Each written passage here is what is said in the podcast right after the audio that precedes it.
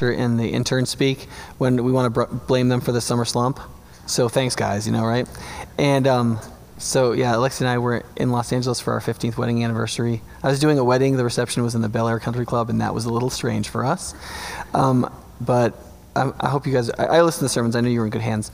Um, June 20th or so is going to be. Um, uh, Lexi and I have been here for four years, and so four years ago um, in a couple of months. Adam, the guy who spoke two years ago, or two weeks ago, sorry, and I were sitting in a Vietnamese restaurant um, eating noodles, talking about what we were going to do next. He was getting kicked out of um, Edinburgh. I was getting kicked out of the Methodist Church. I'm just kidding. I was getting ready to leave uh, Lynn Haven, and um, he had just come to the idea that he was going to plant a church in Boston because it was just the toughest place in America he could think of, and he's a bit of a hard charger. And so we talked about that for a while, and then we talked about me, and he was like, you know, what are you going to do? And I was like, well, I haven't narrowed down. I'm either going to do a PhD in theology so that I can be a pastor in a city that is both academic and secular, so that I can try to build a church and live out and preach out a real how to be Christian in the midst of all those assumptions, and in the midst of all those things. And I said, the other is I'm interviewing, I'm kind of in candidacy process with a church that's thinking about inviting me to do that without a PhD or further training. Um, they're nuts, they're going to realize it at some point and not hire me. And so, so I'm probably gonna do the other. But, but I am really thinking about that. That was the High Point in their eight month interview process. So um, they were very thorough and still look, you know, so you might as well hire somebody in a month.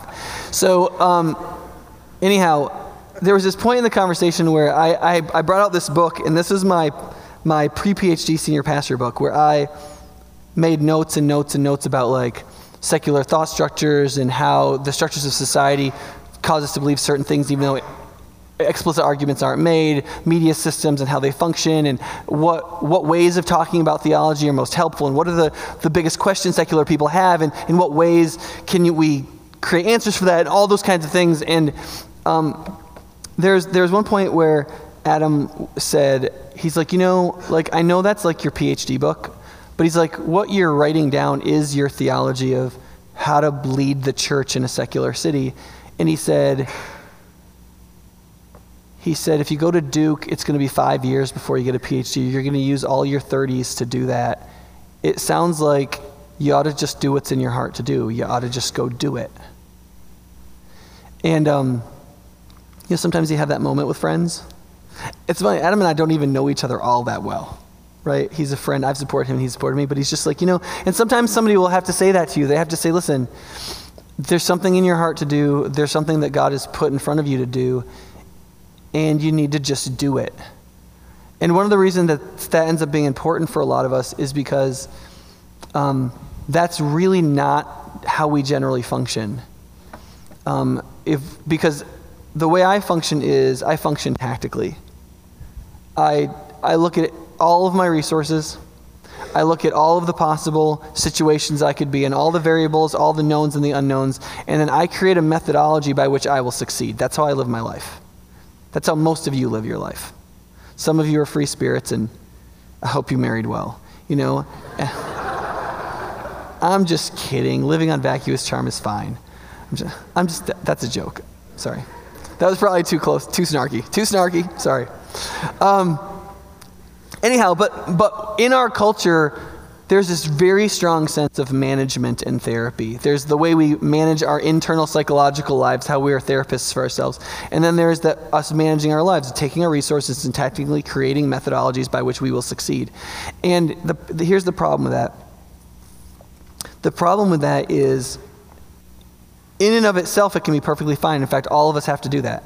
But there's a point at which it becomes idolatry, and there's a point at which it is not at all what it means to follow God. There's a point at which you have to listen to God saying the explicit statement that's in Zechariah 4 not by might, not by power, but by my spirit, says the Lord. It's probably the most famous verse in the book of Zechariah. And um, we have to get through our heads the idea that um, God does not mainly accomplish things merely by how good a tactician we are, but He accomplishes things by His Spirit. And so in theory, that could be an enormously helpful thing to be like, oh, God accomplishes things by His Spirit. That's a very simple sentence. There's no and in it. It's not a tripartite sentence. It's just very simple. It's like, God accomplishes things by His Spirit. It's also entirely vague, right? Completely vague because by His Spirit could mean anything, right? Yeah. Um, so, what I want to do this morning is spend a few minutes talking about what by my Spirit means in this context and in the general context with humans. And then how do you respond to that? Once you realize that's true, how do you respond to it? When you ask the question, sorry, by my spirit, there's essentially two ways that you can take that. You can say it's by my spirit, that is, it's not by human power, but by God's power, right? Not by might, not by power, but by my spirit, says the Lord. Or you could say it's not by God's power, but it's by his spirit. That is, there's two different ways God could work. One is by power, one is by spirit, and he does it by spirit rather than by power. Okay? Now, generally speaking, the first one is hopefully obvious, but isn't always. Because the verse says, right, in verse 6 there, it says, not by might, not by power. Now, there's no subject reference there, is it? Is there? There's no like, not by your power or mine. He doesn't say who he's referring to. He just says, not by might, not by power, but by my spirit, says the Lord, which leaves us kind of in the linguistic lurch, right? Do you like that alliteration? Is that funny at all? Okay. Um, th- because we're like, well, what does that, what does that mean, right? So he, you have to know a little context because once you know the context, it's dead obvious. God comes in, and this is, it says in that verse, the word of the Lord to Zerubbabel. Zerubbabel is in the line of David. He's in the line of kings. And so he's not king because they're still under Persia, but he's the governor. He's the executive leader. He's the guy who's supposed to get it done. And they came back to build a wall and to build a temple, mainly to build a temple. Some years back, they started to build a temple. They finished the foundation. Everybody celebrated, aren't we awesome? And then they essentially got sued, accused of treason, and a bunch of people said that they were going to come and kill them with their bare hands and stuff. And so they got scared and stopped. And some time had passed by where they hadn't done anything. Haggai is the, is the prophet that talks at the same time as, as Zechariah. Zechariah is probably younger. Haggai is probably in his 80s because it's possible, people think that he actually saw the first temple before it was destroyed. So he's this old guy. Haggai's like three pages. He's like, look, it's not time for you to be doing nothing. It's time for you to work. God says, I'm going to be with you. So let's build this temple, right? And then that's it. That's the end. That's all. I just summarized Haggai for you. You're welcome. Zechariah is much longer. There's visions and like apocalyptic and blah, blah, blah. And but in it, it's the same basic message. It's this message that God is doing things by His Spirit. The point of the passage is to Zerubbabel is build the temple. Except he says it a little nicer than that. Right? If you if you look in the passage, if you have a Bible and you're open to chapter four, if not, um, it's on page 1475. But it, but he says this. Listen. So he said to me, This is the word of the Lord to Zerubbabel, not by might nor by power, but by my spirit, says the Lord Almighty, right? That's a general statement. That's true for all people. And then, the, then it gets more specific for Zerubbabel. What are you, O mighty mountain? Before Zerubbabel, you will become level ground. Then he will bring out the capstone to shouts of, God bless it, God bless it. The word of the Lord came to me, meaning to Zechariah, to tell Zerubbabel, the hand of Zerubbabel hands of Zerubbabel have laid the foundation of this temple. His hand will also complete it. Then you will know that the Lord Almighty has sent me to you. Gosh, man, I wish I could spend a couple hours explaining. There's a lot in that little bit. But think about what, what he's saying. He's saying, You laid the foundation and then you quit. But you laid the foundation. And he said, You are the one who's going to finish it. It's not going to be your sons. It's not going to happen 50 years from now. It's going to happen now. You are going to get up off your behind and you are going to build that temple. I don't care how scared you are, and I don't care how unsuccessful you're going to be. Because part of the reason why people didn't finish the temple was because in Haggai, when they celebrate the building of the foundation, it says that other people wept and not for joy. They wept for discouragement. You know why? Because you can usually tell by the time they pour the concrete how nice the house is going to be. And Solomon's temple, the one that got destroyed, was one of the wonders of the ancient world. Just about everything was made out of gold, imported woods. I mean, it was, it was hot. And this temple was clearly not going to be. It was cobbled together rocks, it was relatively poor craftsmanship. They didn't, this was not the artistic apex of Jewish culture in any sense of the word. And by the time they had the foundation done, it was the people were looking at it, and some people were like, Yeah, we finished it. That was everybody who was young. It didn't remember what it used to be like. But there were some old people, there were some people in their 80s that were little kids when they went into exile, and they remember walking through the city of Jerusalem and seeing this great golden temple. And it burned into their mind as little kids, and they look at this and they wept because they, they're like, We're back, but it's not going to be like it was. We're going to be we're going to be lesser children of greater sires. We're going to live in the decline of our people. That's a terrible feeling. Um, I think for the last 10 years, I know a majority of Americans have said, My life is going to be worse than my parents. It's a terrible way to think and feel, even if tactically you think it might be true. It's very depressing. And so you see, it wasn't just fear that Zerubbabel and company were facing, it was also just, just discouragement at failure. Because they saw success as doing as well as the people before us right? And so God comes into that picture and he says, Listen, you're right. That's one thing I love about the Bible. There's just not a lot of sentimentality. I'm not a very sentimental person. If you are, that's great. I'm just not. And so in the Bible, I just love how God isn't very foofy. Like there's places where he's where he's very feely. He's like when Jesus is like, you know, Jerusalem, I wish I could gather you like a hen gathers its chicks and the little fluffy stuff there. And I mean, that's really that's that's nice that doesn't speak to me as much as when God's like, you know, you're right. You're probably going to die. You know? Like my favorite Narnia character is Puddleglum. Well, we're probably all going to die, but we better do it anyway. You know? And so when when God's like, He says, look, I know everything that's happened. It's a mountain, right? I mean, he's not talking about a literal mountain. He's not saying, I'm going to come and destroy Mount Zion, and then in the, when I'm this valley I make, you can build a temple. What he's saying is, the obstructions to building the temple are like a mountain. You're totally right. You're totally right. What, but what are they before you? I'm going to make them into a plain. It's going to be easy walking. I'm going to, I'm going to do it because you can't do it. Right?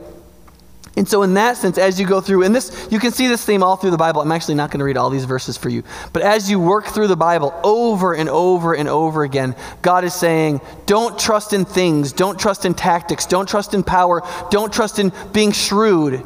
In fact, there's lots of examples in the Bible of people trusting in their physical strength, right?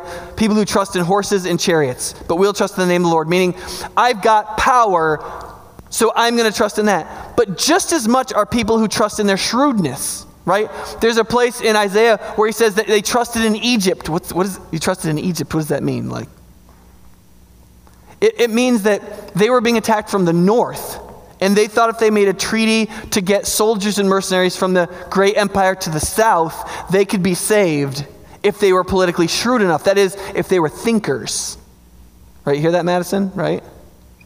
We don't tend to be like, well, I, well, I can bench press, blah, blah, blah, so I'll be. That's not how we normally think, right? People in medicine normally think, well, I got my degree and I got all this and I'm going to, well, I'm going to play this angle and I'm doing that and I'm.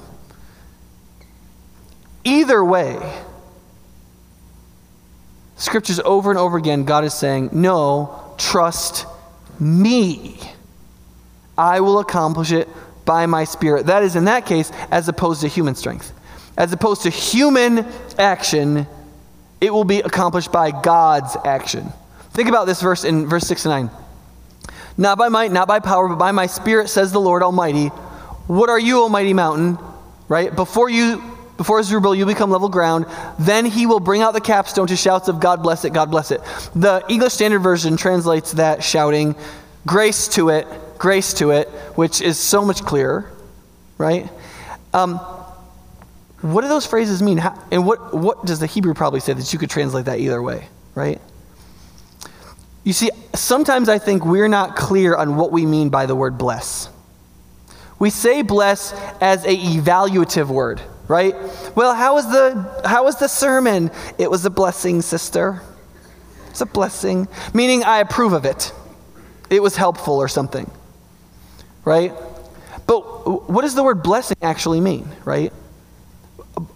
Something that is blessed is something that is better than you tactically could have expected. Right? Like, If a, if a farmer is blessed, he, he sowed his seeds, he expected a crop of A, and instead he got A plus F. Right? I mean, it's more, it's more, it's better. Like you, you try to work it all out, you try to figure out how it could work, you have this idea of what might happen, something else happens, and it is an increase on that. That is, it's a happy out. I mean, the word blessed just means happy, right? It's a it's a happy outcome. But it always bears the idea of providence. That is, that it was it was made a happier outcome by God. I'm blessed. I'm doing better than I was tactically expected. And the, the reason for that is because I believe God has acted on my behalf. Does that make sense? That's blessing, right? What does grace mean? Grace is the opposite of merit, right?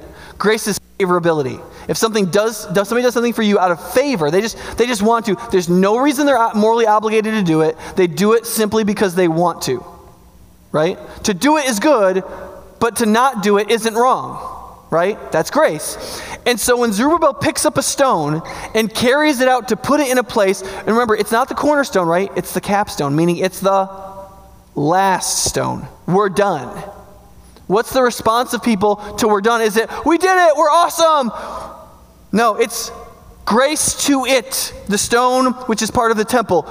Grace to it, that is, it's only by the favor of God that we accomplish this. That is, it's a blessing, right?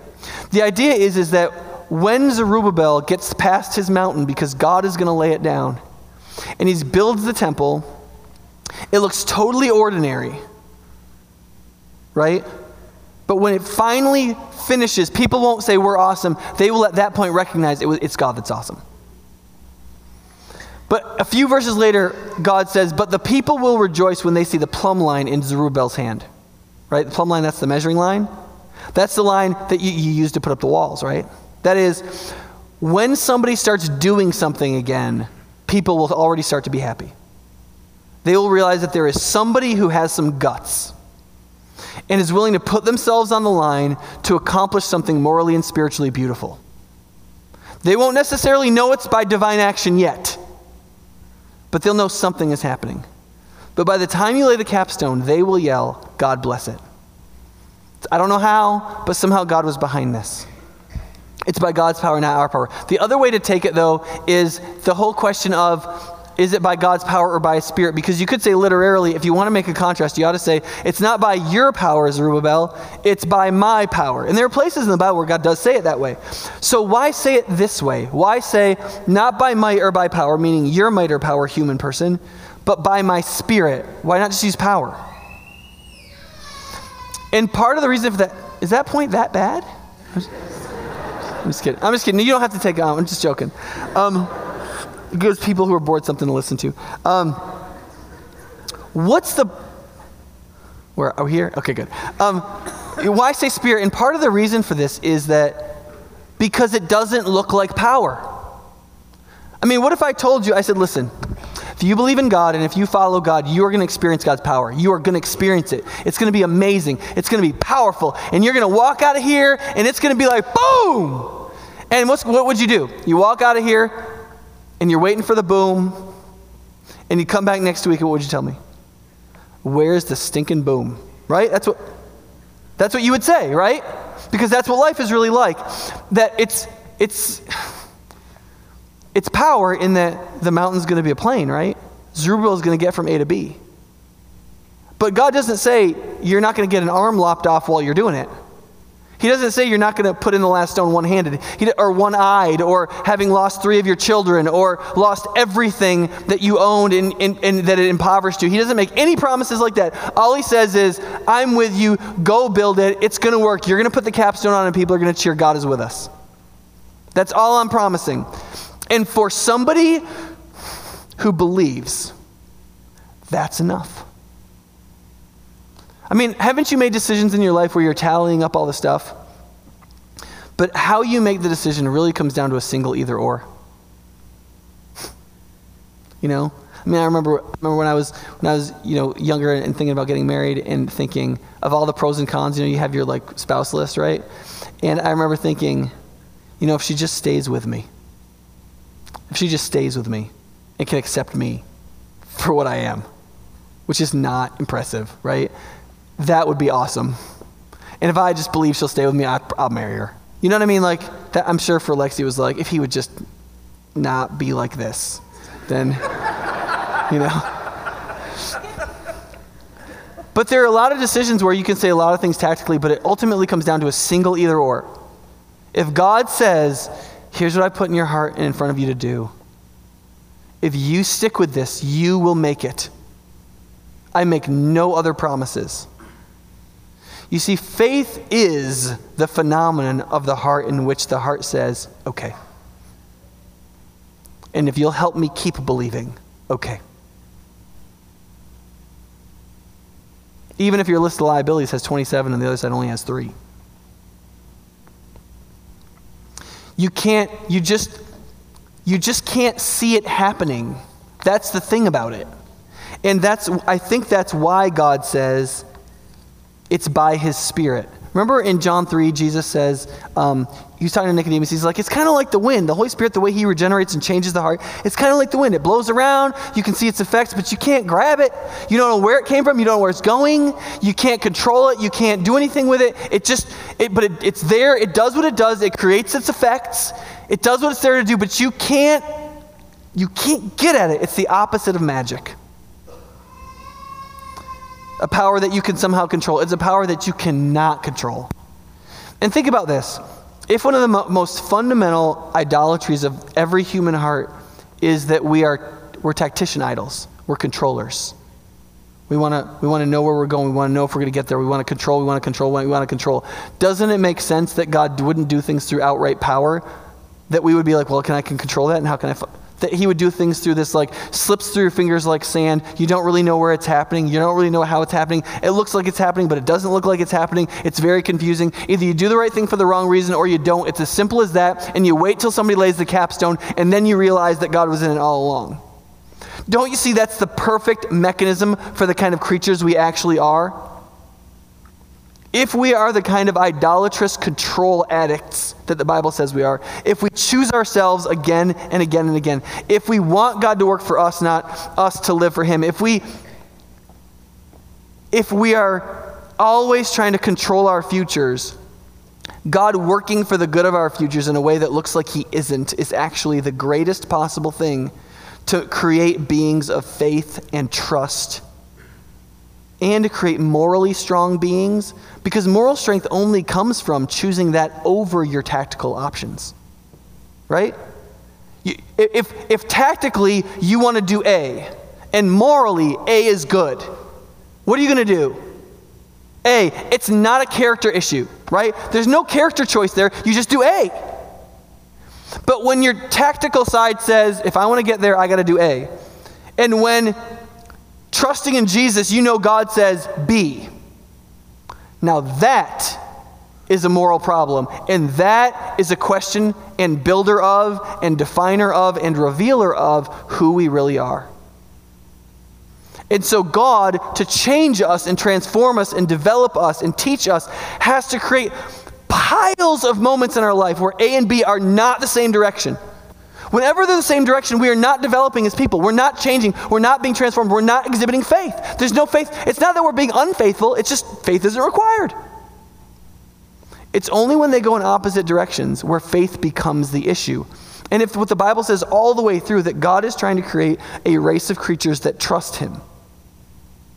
That's what the Bible says from beginning to end. When the Son of Man returns, will he find, what's the only thing that he will be, when the Son of Man returns, will he find faith on the earth. That's what he was after. Will, will, the creatures that I created to belong to me and be in a relationship which requires trust, will they be in a state of trust? That's all they need. Everything else God is going to provide for you in eternity. the only thing He's creating in you now is faith. Well, I mean, there's some other things related to that. But that's the heart of it. That is the white hot center. Faith and trust in God. And so, doesn't, I mean, doesn't it make some sense that every day, every hour, over and over, you're going to have to face doubt, struggles, trials, your, your tactical desire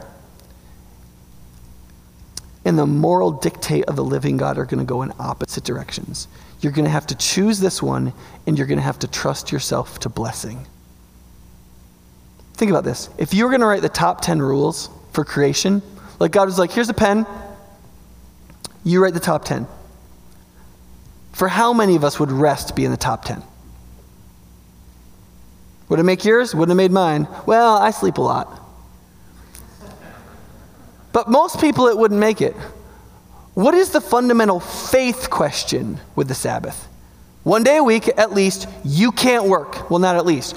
You're supposed to work six days a week, and you're not supposed to work the seventh day.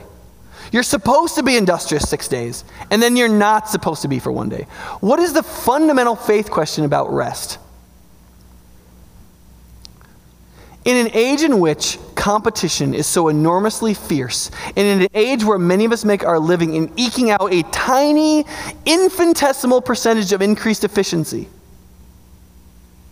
so that most of the businesses we work for survive on a less than 5% profit, right? I mean, how many of us work for any kind of company, corporation, any entity that could drop 10% and survive? Or one seventh and make it? Very few. If you do, you're in an industry that's just started, and that profit margin will slowly decline until it's zero. That's how economics works. Or until you innovate again. And yet, God looks at us and says, You leave one seventh on the table. You're a Christian. You're going to leave one seventh of your time on the table. You're going to let people who will work seven days a week you're going to let, let them work one seventh more than you. And you're going to have to trust that rest is so designed into your being as a human that resting is actually in coherence with reality, and you will be blessed and better off because you obeyed. And you're going to have to believe that through God's working of a spirit, and the dictates of his providential rule that he will get us through even though we leave one seventh on the table. It's just a flat challenge to your faith, to your trust. Do you believe God is there? If you don't believe God is there, you'll probably believe you've got to work all the time. And you won't ever rest. You'll find a way to eke work into most days. I have a really hard time with this. Right? Same thing with money. Like, the, what's the Old Testament giving standard? It was 10%, right? That's a, I mean, who's going to do that? How do you keep up with the neighbors when you drop 10% right off the top? You can't do that unless you commit tax fraud, right? It's like an, it's an enormous handicap right out of the gates. And yet, tactics, truth, you pick. That's what faith is, right? Not by might, not by power, but by my spirit. Not just his power, not our power, but his means in ways which are not acceptable to us. Because, and here's why it's not acceptable to us. You know why it's not acceptable to us? You know this is important because I'm on the carpet now. I'm connecting with you because I'm closer. Do you feel the psychological bond?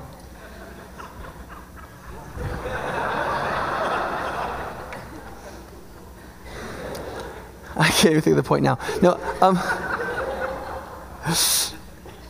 Here's why we have a problem with the spirit thing. The reason is because you cannot figure in that kind of action of God into your tactical equation. That's why you hate it. That's why I hate it. Right? I'm figuring out my tactics. I get to the point where I want to figure in God, right? I want to do the God calculus, fit that into the overall equation so I can make my life work. And but then, then it turns out I call God and be like, God, I want to figure in my equation. he's like, ah, right?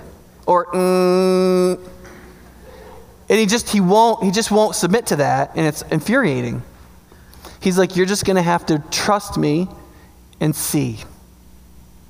Because he's really not interested in having me be his friend for eternity and part of his eternal bride.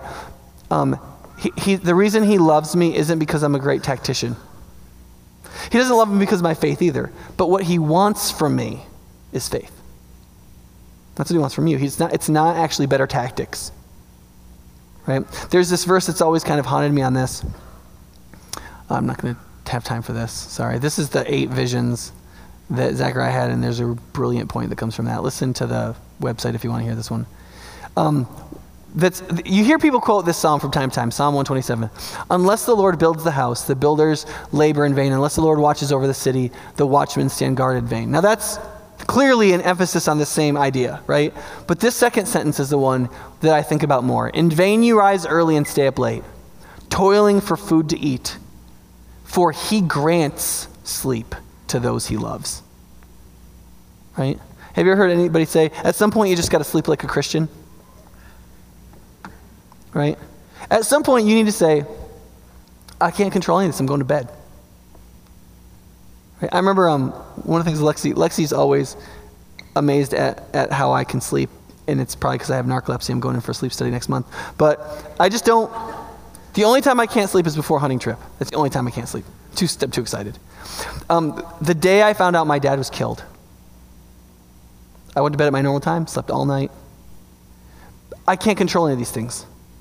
I'm this tiny, piddly human. I can't control whether or not the church fires me someday. I can't control whether or not the sermon is any good. I can do my job. I can try to be faithful. I can work with the hours that I have, and then I need to go to bed and sleep like a Christian. I need to go home and play with my son. I need to go home and pull weeds out of my garden because I'm supposed to be resting, not working. And that is a lost art to us. And it's because we, we don't worship Jesus, we worship our tactics. We Christians. Right? So then what do we do? Right? What are we going to do about this? Um, how do you act? Like, if God does things by His power, and if God brings them about through the means of His Spirit, then how do we respond to that? I mean, what do you do? Do you just do nothing? Right? I mean, you, I mean, do you just like the, a hot tub boat? Like, you just get in the hot tub and you just ride the boat, right? Yeah. That's a different kind of boating. I think that was invented in Seattle, and I don't think the weather's ever warm enough there or something. I don't know. But um, that's the $42,000 version. This is the redneck version. Which is why the world needs redneck. There's a battery, right? Pumping water through a bilge pump, through a heat coil back into the bottom under these guys' legs. That's great. Anyway, just in case. I just don't want you to spend your money on something you don't need. Um, so how do you then participate with? How do you how do you walk with the God who does things by a spirit who doesn't tell you everything he's doing beforehand? Right? How do you follow someone who doesn't set clear leadership? And how do you trust someone when you don't know where they're going? Right? And the answer to that is, is that God's Spirit fills, inhabits, strengthens, add whatever verb works, trust and obedience. Trust and obedience, both of which are faith. Trust is an internal recognition that you need to believe God and have faith. Obedience is a practical action in line with actually having faith. Right? The point in both the books of Haggai and Zechariah is not sit there and wait and I will do everything. Now, there's actually a couple places in the Bible where God does say exactly that. Usually in battles, there's a battle that cannot be won. The army, God's army shows up, and He goes, "You guys aren't going to be fighting today." He wipes out the other army through some crazy means, and He goes, "Now just cheer or something," you know. And that's it. You just, but in both Haggai and Zechariah, that's not His point. His point is, you actually know exactly what you're supposed to be doing. There's no, you, you, you didn't stop working because you didn't know what I wanted. Right? Is that right? They didn't stop working because they, they, were, they were unclear about what God wanted. I mean, think about this God wants us to love people. Do we really not know what we're supposed to be doing? Like, listen, we can have long disputations about policy and political methodology and so on. But, like, frankly, individually and as a church, do we really not have any idea what to do? it's just, just that's, that's not possible. He goes to Zerubbabel, he's like, listen, you know what you're supposed to do. You're supposed to be building this temple. You stop because you're terrified and you're discouraged. I'm with you. Now build the temple. Right? Listen, I would wager you know exactly what you're supposed to do. You just don't want to rebuild your relationship with your spouse. You don't want to submit to and serve your crappy boss. You don't want to suffer well with the disease that you have. You don't you don't want to. You don't, you don't want to go through the dealing with like you're like look i have this problem you don't want to be honest about it and just let people in knowing that you may never change like My wife and I, it's 15 years now, we're finally at the point where we're like, okay, so I think acceptance is the key in marriage.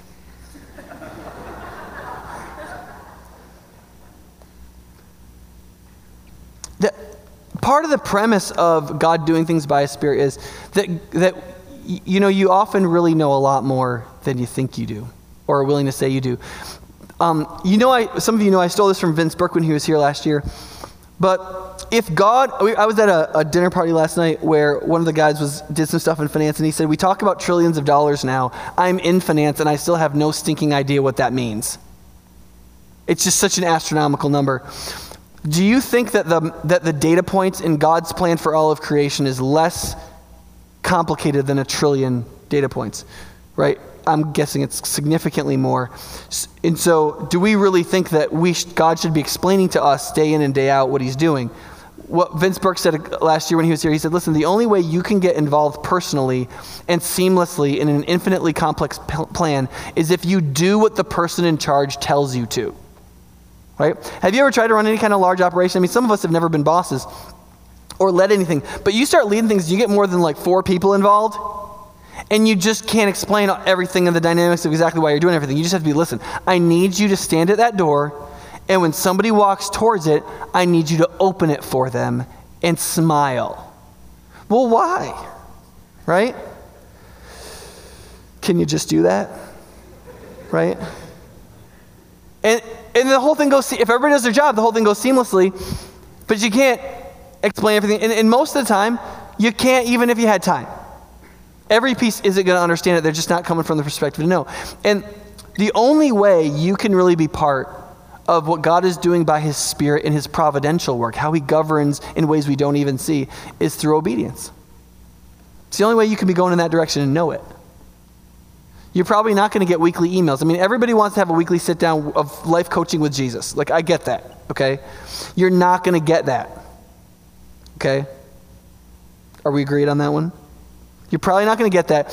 So maybe you can just do what he already told you to do, us to do, right? And we can go, oh, maybe I can do that because his infinitely complex providential plan that we want to be part of, we can only be a part of it when we obey him. Same thing by his spirit. What do you think his spirit is going to bless? Right? Well, what he well, what his spirit wants to. Which is when we trust him and obey him. And disobedience and distrust just is, are always fundamentally going in the opposite direction of this. Um, what that means we have to get to is something that, so I didn't, I'm just going to coin this term, okay? There's probably a much simpler way to say this, but I just don't know it. Is we have to get to a point of dependent autonomy. Now, what I mean is this there are some Christians and people who believe in what I'll just call for today the mystical fallacy, which is the real goal is being so one with God, being one with God's Spirit, being one with whatever, that it's like you are um, just just animated, you know, just possessed in a good sense. Like it's just there's a mind meld, and then you just you, all you say is you're just in the, you just have to be in the state of yes, and God will speak to you, and then you just kind of do it, and that's all there is, and and and you just follow God. You just say yes. You just hear God all the time. And I am not against hearing from God, internally and subjectively. I'm not against that, but there is a kind of mystical fallacy that thinks that the kind of creature we are is one that is supposed to be mind melded with God. I do not see that in the Bible. In fact, if you want to have a, a, really short conversation, we should study all the passages in the New Testament that talk, talk about internal leadings from God. It's a real short conversation. Okay? Now, the other side is, you know, like, it's, it's sort of the secular fallacy. There's no God to listen to, there's no. What the Bible requires of us is, is both a real dependence on God. But how are we really dependent on God? Do we have a, do we have a mystical union that's where we're mind melded and we hear everything? No, God has been really clear. He's given us His written revelation, right? He's given us the special revelation of creation and humanity, which would be confusing if He had not clarified its meaning with written revelation and the life, death, and resurrection of Jesus.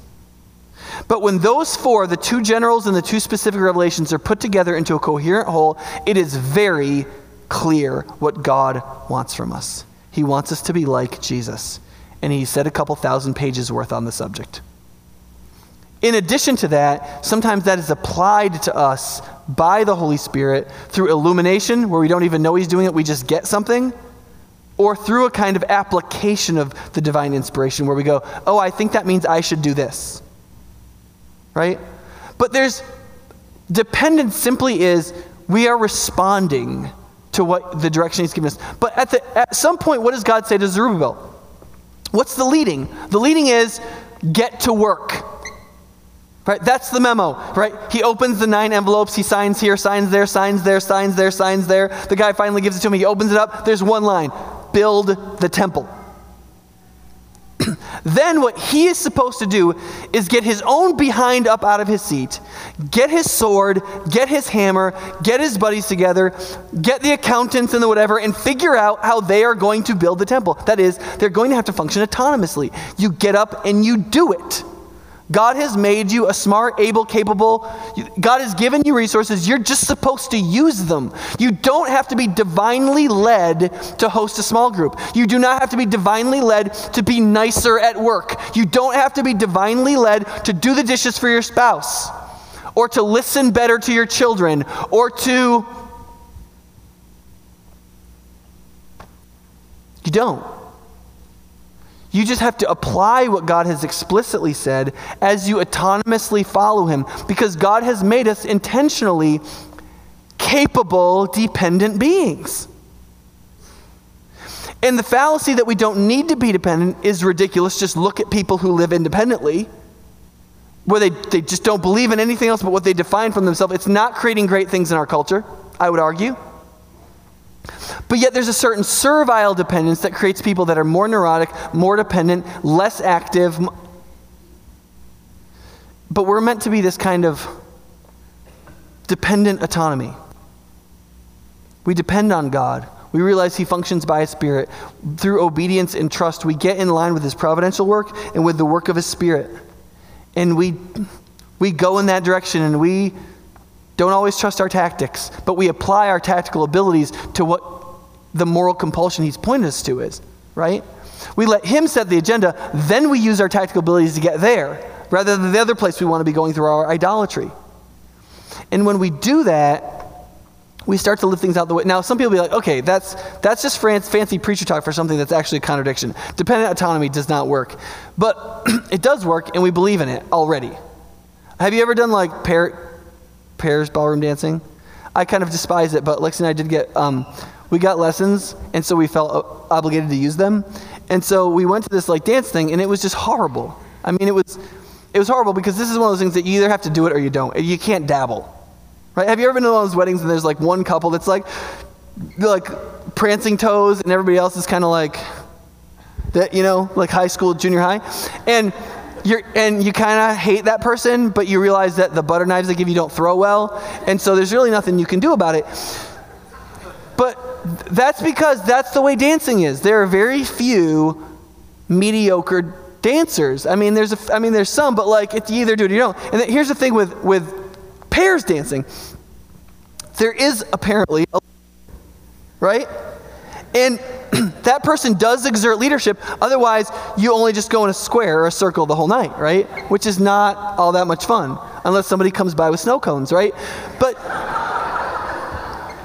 so somebody's got to exert leadership. The problem is, is that it's happening in real time.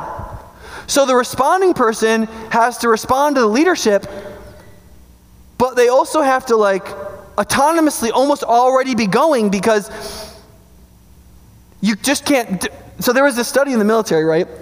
Which is kind of funny, of, on reaction times. It was if you see a bullet coming at you, how far away does it have to be for you to have the time to actually move, right? Because you can see tracer rounds, right? And the, and and the so how long does it take for a human being to see something coming at them, realize that it's coming at them, and then actually move? Right? Like you'd think a tenth of a second, like a twentieth of a second. It's almost a full half second. Because you have to see it, you have to cognitively realize it's coming at you, you have to realize you have to get out of the way, you have to decide your course of action, where you're going to go, you have to tell your body to do it, and then your body has to actually do it. Turns out for most um, ammunition rounds, it's like 12 to 2,000 yards. Right? The good news is it's not the tracer round that hits you, it's the three after that. Right? So you, you do have a second. But like in dancing, you just, like, what if you're dancing with a partner and they have, it's a half a second reaction time every time you exert leadership? Of course, that's what happened when Lexi and I went dancing. Right? Because she had no idea how to be autonomous in those dances. I had no idea how to lead. It was kind of a disaster. But when couples know how to dance, what, what's happening? The responding person, which is usually the woman, is she's functioning mostly autonomously, or you can't dance, right? What the guy is doing is he's functioning autonomously. That's why they can move together. And then there's like a little, let's do this, or let's do that. And then you can move in responsiveness to the leadership because you're already functioning autonomously. It's like a dance. We already believe it. That's what your spiritual life is like too. It's, it's, it's a fusion of total dependence and total autonomy. Another example, that was the girl example. The guy example is um, tactical assaults. It's just, it's just, it's just male dancing, right? It's just, church should be for men too, right? Like there's usually four to eight people in an assault team, right? And they all are bound by law of exactly what they're supposed to do. Right? They know exactly how they're supposed to formation, how the diamond works, who's where, who's calling out commands. All that is dictated. You're dependent on that. You don't have any choice. You have to respond to leadership. However, no room, hallway, hill are ever the same, right? So everybody on the team has to function autonomously because you're improving the whole way because it's never the same. And so they have to function between this I'm obeying the rules, I'm following, I'm dependent, I'm doing what I'm dependent, and I'm functioning as an autonomous member. And only when those two come together do you get either the beauty of dance or the success of assault. Sorry if that's not fun for you. So, what do we do? What do we do? How do you build the temple? How do you get at it? How do you act in an autonomously dependent way? So, let me give four quick examples. One is through accepting prayer and worship. That is not accepting that you have to pray and worship, but by exerting in prayer worship that is accepting in nature. That is, why did we start out with a song that was like, God, you're super awesome, oh, happy day? Why did we do that? Is it because that's how we all felt when we got in here? No, it's because we're tactitional idolaters and we spent all week forgetting that was true, and so we had to come in here and remind ourselves. Now, it was still true, that's why we sang it to God, because it was worship. But what were we doing in ourselves? We weren't just expressing ourselves, were we? We were de we were de-expressing ourselves. We were dumping stuff and re-remembering what we spent all week forgetting. That's one of the reasons why prayer and worship is in the process of being forgotten in the American church and is much more important than almost any of us think it is. And I know it sounds like I'm saying that that's for psychological reasons, and it's partly because I'm saying it's for psychological reasons. Prayer and worship are both intrinsically fundamentally valuable and should be done whether they have any effect on us at all. It's simply what God deserves. Here's the fun thing about God He makes the right thing also the effective thing. He makes the thing we should do the thing that also benefits us the most. So He has made worship and prayer what He deserves and what we must do also something we desperately need. That is, the reorientation of the idolatrous tactician back to the person who is interested in following the one who is worthwhile by faith. Because what do we spend all week thinking? God should be nicer to us, and we're pretty awesome people, and we should follow ourselves. We spent all week relearning that. And so, what do we have to do when we get here? We have to remember that we basically stink, and that Jesus is pretty darn awesome, and it's our delusional understanding of the world that helps us think that, and we need to just turn that whole thing around. And go out and this time try to remember that at least until Tuesday right? The second is obeying the truth. You may think that the laws in the Bible and the stuff that the Bible or Jesus tells us to do are just there to make our lives miserable, which is great. Um, one of the things that they function as that you just can't get around, at least if you, if you claim to be a Christian, is that they are the test of your sincerity. They are the B to your tactical A. Because you and I have to be tacticians, right? Like we have a life to live. There are variables. There are things we want to accomplish. We have to do things every day. We're all going to be tacticians, right? We're all going to be trying to accomplish things. So when does trying to accomplish something become wrong? Like, I tactically got dressed this morning and came over to church and did my job. Right? When does doing that become wrong? Here's when, and it can become wrong at any point, but here's when you know it becomes wrong when you run up against the commandment. When you run up against something God says, and God says, that's not okay. This isn't okay, but your tactic line goes straight through that. And when you decide to go straight through it, here's what that shows you, or should show us. That's, that, that's your game plan. Your God is your tactics. You believe in that your tactics will produce blessing for you. You believe that your tactics will lead you to happiness. You believe that your tactic, following your tactics, is what you were created to be, what you were meant to be, what you're going to do, and not what God has said. That's one of the reasons why the Bible had to be full of commandments when it was written to sinful people. We need those checks desperately. Because how many times do we just decide to criticize ourselves? like, just walking around, you know, I think I might not have good motivation on that. That's, that's not most people's normal gear. That's over here somewhere, like on, you know how like the old, the old Jettas, you had to, to get in reverse, you had to push it down, slide it over, and come back? That's like, that's how hard it is for us to get in that gear. The, God, am I doing something wrong? That's like the, you push it down, forward, over, down, back, in here, pushing a code, over there, and then down. And then the clutch is real touchy. Right? One of the ways in which you can say, what does it look like to obey, to, to walk with God, to be part of what He's doing by Spirit? It's by this by obeying Him. So don't tell me I don't understand dating today. Don't tell me that. Or don't invite me to lunch and ask me why, what I think about it.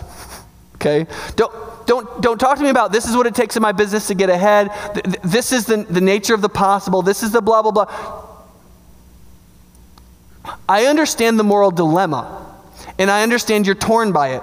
I, I find myself in those situations also. But listen, whether, we not, whether or not we obey the truth is the test of our real sincerity. And if you don't, then you should at least be honest about the level of sincerity of your faith. At least then you're being honest with God. Right? Okay, maybe you shouldn't say yes to that one because that one's a little touchy. The third is accepting the ordinary. If you look at what's Zerubbabel supposed to do, right? He's supposed to get up every morning for as long as it takes, cut rocks, mortar them together until he's built a building. Right? Really glamorous. Right? We talk sometimes about how moms, like stay at home moms, sometimes feel like, that, like their job is like over and over again and laborious. Like work is better? Like, th- this is one of the biggest crazies that happen, has happened in our culture in the last 50 years. The idea that, like, it's somehow better to go to work. It's only better to go to work because we're more selfish, and work is better for that. Everything in our lives is repetitive. Everything in our lives is like that. Everything in our lives is ordinary, duty based, role based, systems based. Everything.